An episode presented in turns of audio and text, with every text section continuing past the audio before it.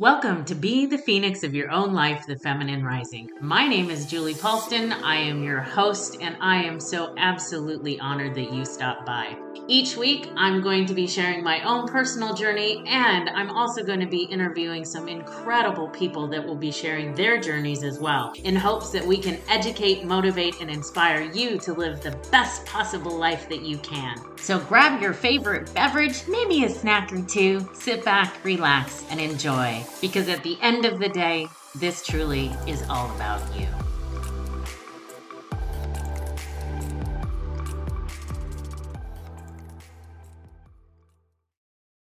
Welcome back to being the phoenix of your own life. So, um, you know, the universe works in very, very mysterious ways.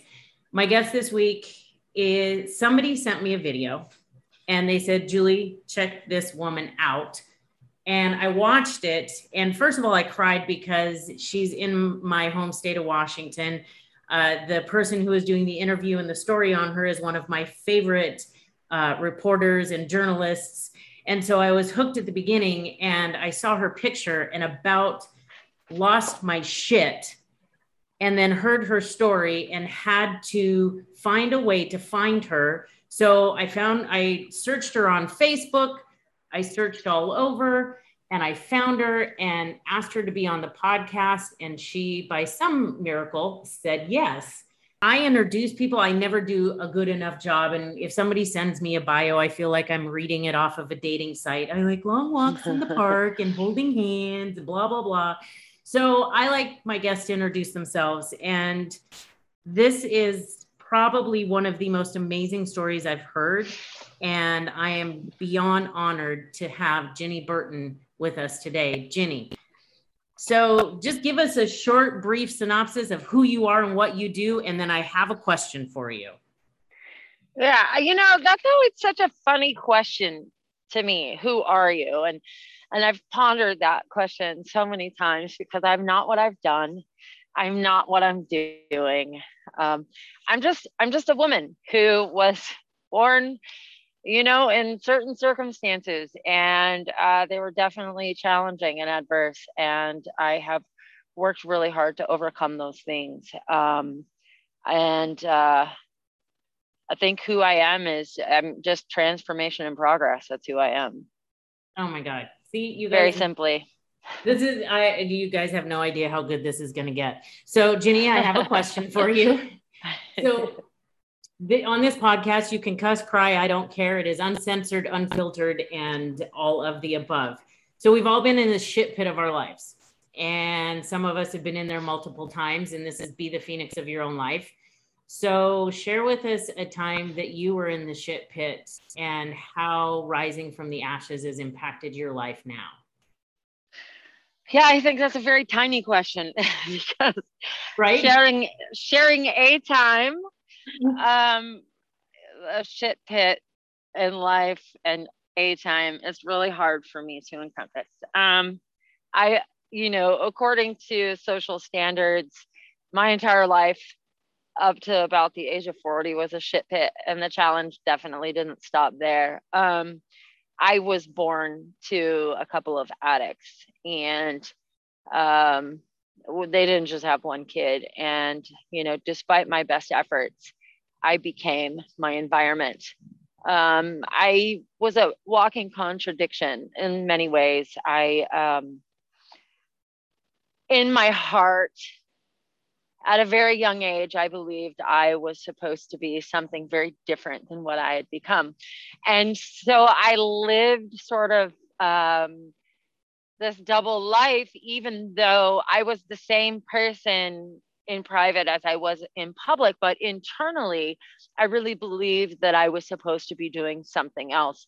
Um, and eventually, I just submitted to the things that I was experiencing. And what I mean by that is, you know, as a small child, I I believed that I was supposed to be doing things that we would consider right in society, uh, being kind, um, not being dishonest, uh, not stealing, not using drugs. Yet, what was modeled to me and what was actually handed down to me by you know my parental figure, my mother, uh, because my father went to prison when I was four. um, it was it was very contradictory to what I believed I was supposed to be doing um, in the world. I felt like my spirit, or you know, I don't know, my conscience. It, everybody describes these things, I think, differently, but um, that was telling me that I should have been living very differently.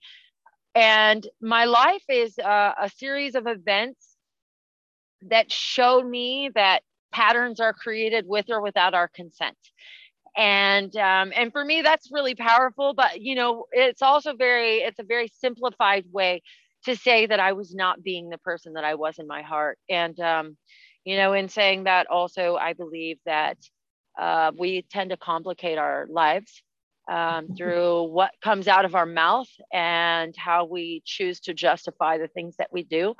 Um, and uh, i have over the last almost nine years, I have made the decision to try to simplify my life and stop complicating it so that I can manage it. And um, and that's what I've done. And so, you know, I lived a really long time in active addiction. And as an addict, there were things that I had to do to support my drug addiction. Uh, there were behaviors that I learned from the people that surrounded me most of my life that did not make me feel like I was being my truest self. Um, by the time I was able to actually surrender my life and the way that I was living it, I was 40 years old. Um, there was a tremendous amount of damage that had occurred throughout the almost three decades of my drug use. I started using uh, at a, an age younger than I would care to admit because when I consider my own children at that age, it makes me very sad inside to think that an adult would ever introduce drugs to a child that was seven years old.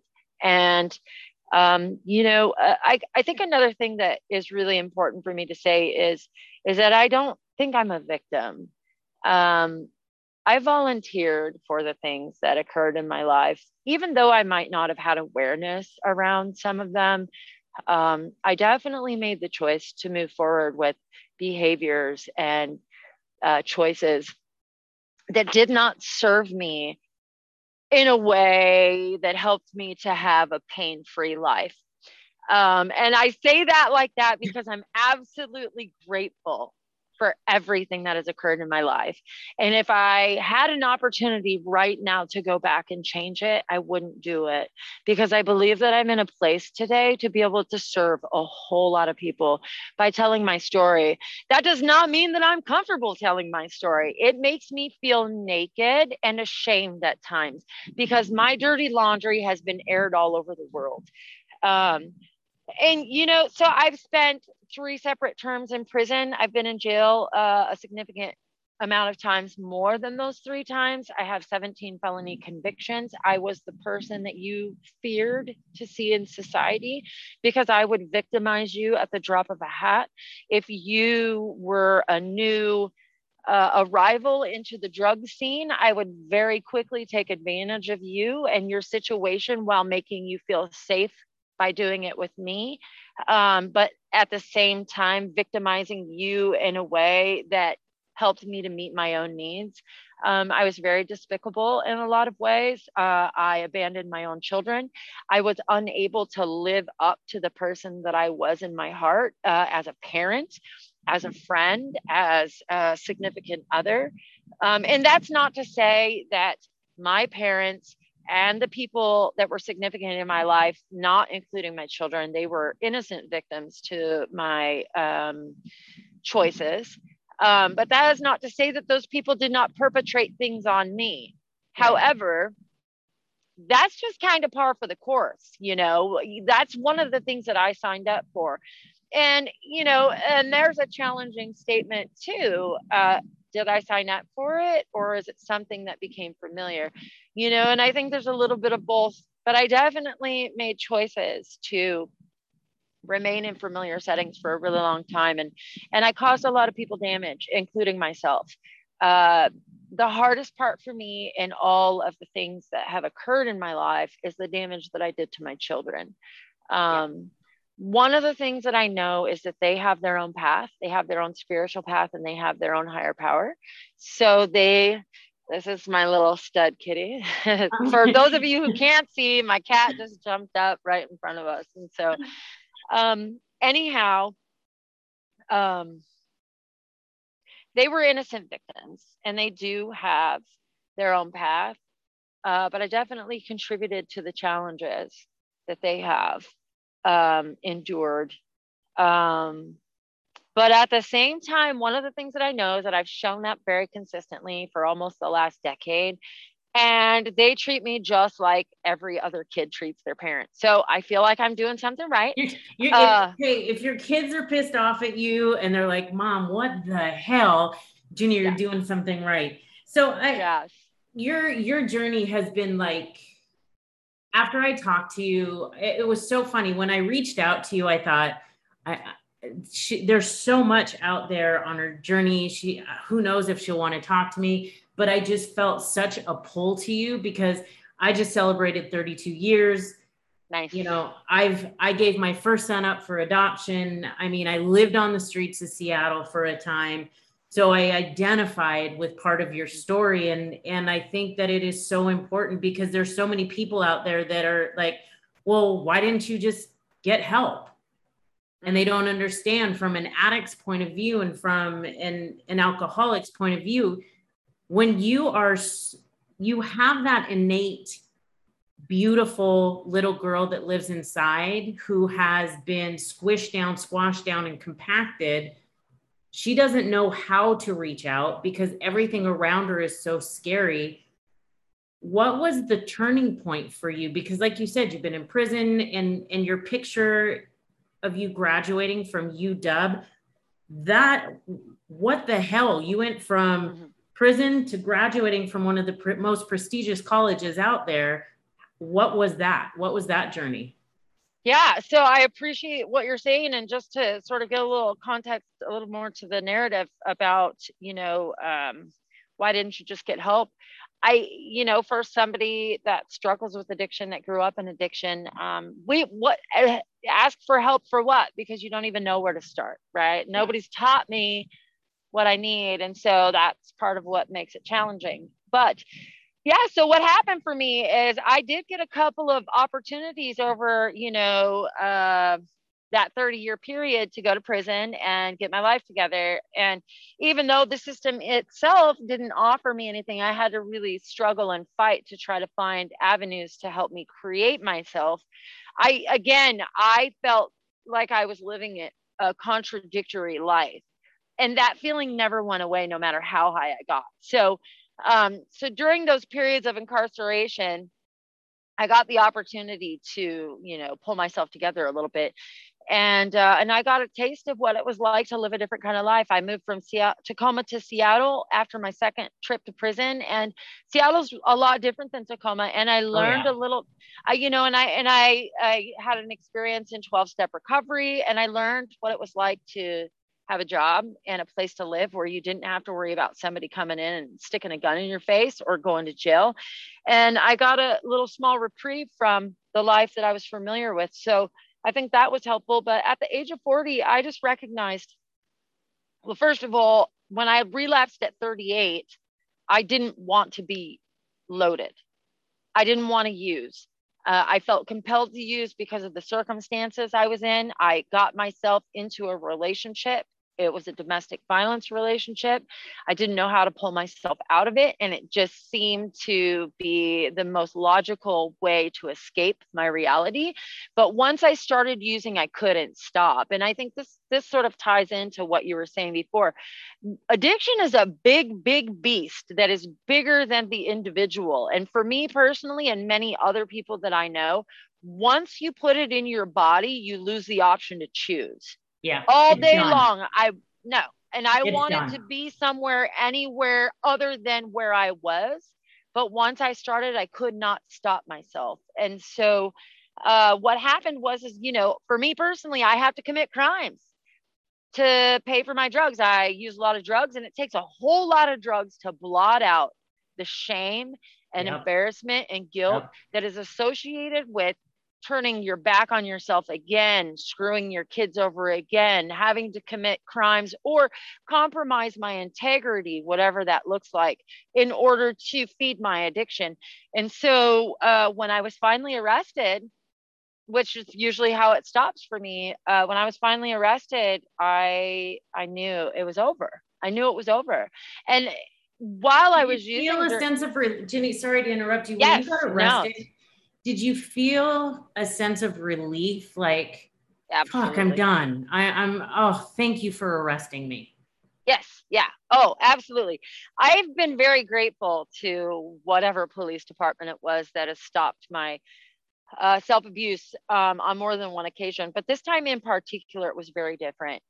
And because I didn't want to be using, but I couldn't stop myself. And I definitely wasn't going to willingly go anywhere because the disease is bigger than I am Yeah. and and it was dictating my daily movements and so um you know and that's not to say that i was just like oh yay i'm in i'm going to jail now no i wanted to be bailed out my addiction wanted to get high right. but i but there was a deeper part of me that said i'm done i'm free. And it didn't matter. I was running from the disease. I was running from uh, uh, an abusive relationship where i was being terrorized um, and i was running from homelessness. And i'll tell you um, because i became all of the things that i swore i would never become. Yeah. and because of that as my disease progressed i couldn't stand the woman that was looking back at me in the mirror. I hated her guts. I hated her for it was me that wasn't trustworthy. It was me that was letting it wasn't anybody else. I was doing this to myself.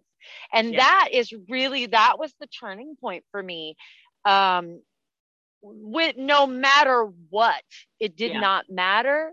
I was done and i was committed to surrendering.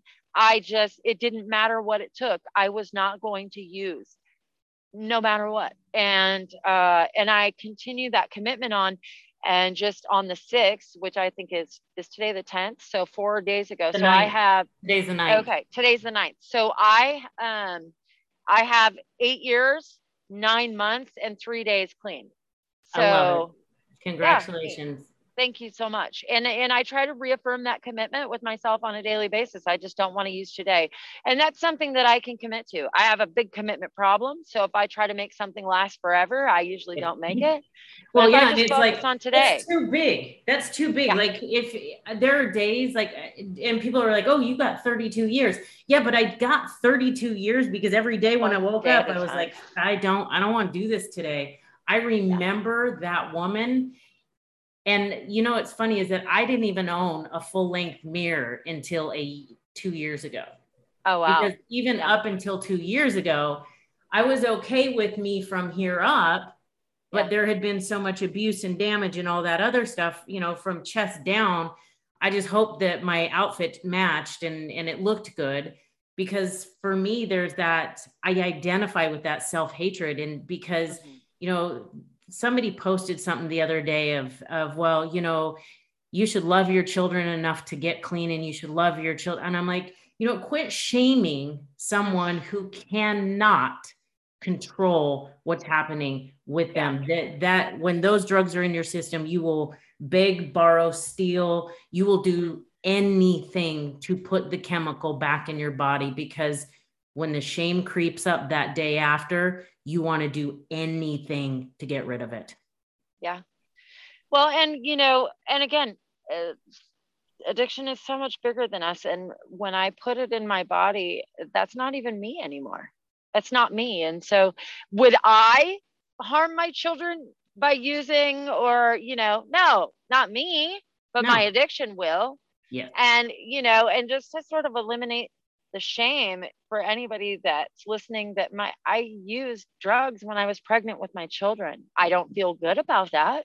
Right. Uh but i i had no control. I mean i would love to say that i did have self control but i really believe we do the best we can with what we have.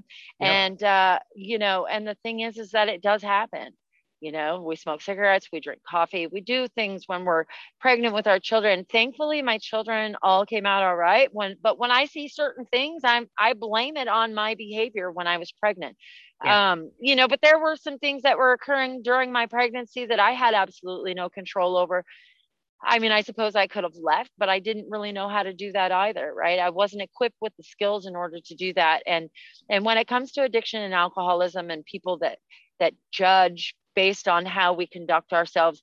You know we just get to be we get to be grateful for where we're at and we get to pray for them. We get to yeah. pray for them because if yeah. they ever end up there because that's how i've learned most of my greatest lessons is when i've had a judgment a pointing finger at someone else and then i get the opportunity to have that experience yeah. that is when i recognize the humanity in all of us. Yeah I think it's it's interesting. I I did a live yesterday on Facebook and was pretty vulnerable and shared some pretty deep things about things that had happened in my life. And the one thing that I've learned is that people are going to judge you anyways. It doesn't really matter what yeah. the hell you do. People are going to judge you.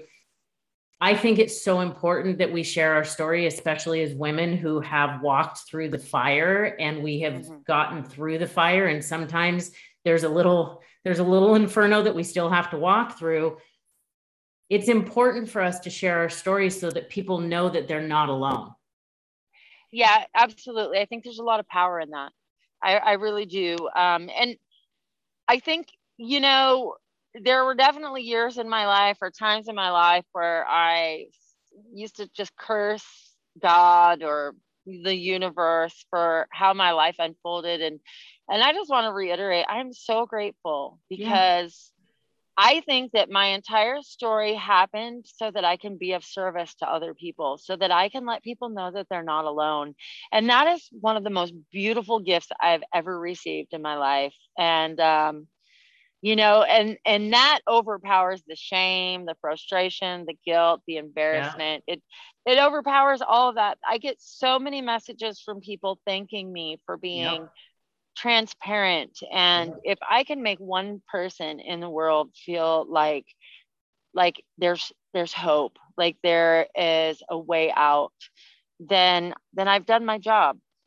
And see and i'm just literally could cry right now because that was my whole thing for my live yesterday is is that i had shared with all the the stuff going on in texas that my door is open for any woman that you know needs a safe place. And and I shared that that I'd walked in those shoes. And to me if I can share anything that gives one person hope and my mm-hmm. mom asked me I remember I'd been sober for clean and sober for probably I don't know 10 years. And she said well you know Julie would you would you go back and change anything? Would you do anything different? And I said no and even mm-hmm. now where i'm at i'm 54 years old and and i drug my kids through some serious shit and mm-hmm. you know my oldest son we've reconnected and and he's married and has my grandson and no matter what it's and i've said it before is the butterfly effect that movie with ashton kutcher where he mm-hmm. goes back and he just wants to change one little thing but doesn't realize that if you change one little thing the ripple effect throughout mm-hmm. time mm-hmm. and throughout all of the people with the energy that's entangled, you shift everything. Mm-hmm. And so everything. I I love that you feel like that. So you went to college, you graduated from UW. So now what are you doing? Mm-hmm. Oh, so many things, Julie. um, I am. What uh, can you share yeah, with us? So, the things you can share. Yeah. Okay. So I have just accepted a position with a program in the state of California. I can't share all of the details until we do a press release. And I've also accepted a position with the state of Tennessee. They're connected. Um, and I will publicly share more about that soon. Um, I've also opened up my own LLC and um, it's really sort of geared around intellectual property and content. Um, I haven't really created any content. I am in the process of writing a book. I'll keep you updated about that. Sweet. But I'm also um, doing speaking engagements across the nation when, and there are a significant number of programs that are starting to reach out to me.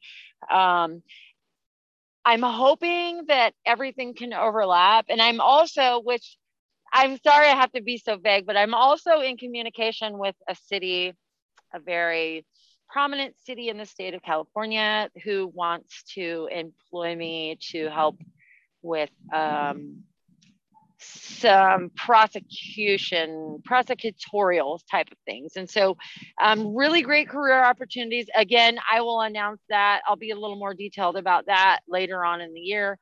Um, but so, those are all really great. Yes. That right there, I get super excited and I cut people off. Sorry. No, it's okay. It's okay. Oh, okay. I, just I am, I'm familiar with those kind of uh, behaviors. I do that all the time. So, for those that are listening, and for those that have people in their life that have struggled with addiction this is this is a perfect story and this is a perfect journey that those people that quote unquote those people that have done time or those people that have done this or that or the other thing that cannot be redeemed is utter bullshit yes because at the very core of every single person who may be behind bars and who might have gotten out of bars is a human being who mm-hmm. didn't have a choice, probably in their very young age, and got caught up. And after that, life happened. So when you meet someone like that, for the love of Peter, Paul, and Mary and everything that's holy, give them grace because you have no idea the potential that mm. sits inside that human being. Yes. And it's just, I mean, your story is when you when you answered me, I was like, I was so I I literally burst into tears because I was so excited because your story hit me on a level that just was I'm just so proud of you. Like I've never up until today, I never met you. And I'm just, I'm so proud of you. And I'm so proud of the woman that you've become. And I'm so proud of the mother and the friend and the leader and all of the terms that that you show up for and i know it coming from that background sometimes can probably be pretty overwhelming like holy shit how did i how you you look up it's weird right it's weird. you know i just want to say i was reflecting on something while you were talking um uh, i've read a number of comments, not a lot. Most of what I read are pretty positive on social media, whether it's my posting or somebody else's. But, you know, somebody said, oh, she must have had a good family to go to. I just, I want to say this. Now, I grew up with two addict parents. Both of my parents are dead. Uh, I was in prison together with my mom twice. Uh, my siblings are all dispersed everywhere. The majority of us are addicts and alcoholics. Um, there are sex offenders in my family, which I don't judge what anybody's went to prison for. Uh, many of us have been incarcerated. Um, when I got out of uh, out of jail this last time, I was I was uh, looking at my um, fourth prison sentence, and I was lucky enough to have been involved with a nonprofit that helped me get a private attorney, and I was able to get a community sanction of drug court. And that was probably one of the best things that ever happened for me because I had never received any type of support, not even when my children were taken by the state and I was begging them to help me get my life together and they they absolutely ignored me. And and that is not to to make me look like a victim. It's just what it was. And and so i continued you know down a road of addiction which again i want to say i'm i'm grateful for the way that it's all unfolded. But i've worked really hard. Uh, nothing was handed to me. I made these decisions and the reason that i went back to school to go to uw is I was together with this man. I was clean for a few years at the time that he relapsed, and he uh, did relapse and became pretty neurotic and and pretty scary and paranoid. And it resulted in him coming into my home and beating me um, almost breaking bones and things like that. And i was able to call 911 during that process and the entire all happened on of recording. Um, and then I was in a court process prosecuting him and trying to help him at the same time. And it was in during that time, and I was also supervising because I had went to work for social services. I was supervising three programs that were serving men over the age of 50, and many of them had perpetrated on women the same way that it happened to me.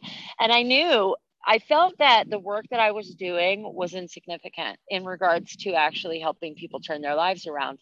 And I also felt like the court system was not going to serve the person that assaulted me um, in a way that was going to help him get his life together because i'm extremely familiar with penal uh, correctional you know institutions and things like that uh, and what occurs inside of there. And and i knew that a change needed to be made. I was really i became very interested in changing the lives of people that have had experiences similar to mine by providing them opportunity not by giving them a handout which right. we're doing all over the place right oh, now. Jesus, right. But giving them a hand up and being really vocal. And the first, my first year on the campus at the University of Washington, I questioned my own lived experience because I was being indoctrinated by a narrative that I can say I don't agree with today.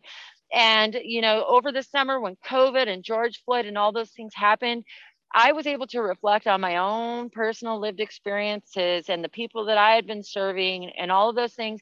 And I started to live my life even more out loud. I have consistently done so on social media throughout my entire recovery because it's allowed me the freedom to process my crap so that I can get the infection out of the inside of me essentially by because I believe that a problem shared is a problem cut in half. The things that I keep in the dark grow bigger. And so yep. I just really tried to minimize those things and you know, and so for anyone that thinks that, oh, maybe she had it easy, somebody to help her, no, I climbed out of hell by myself.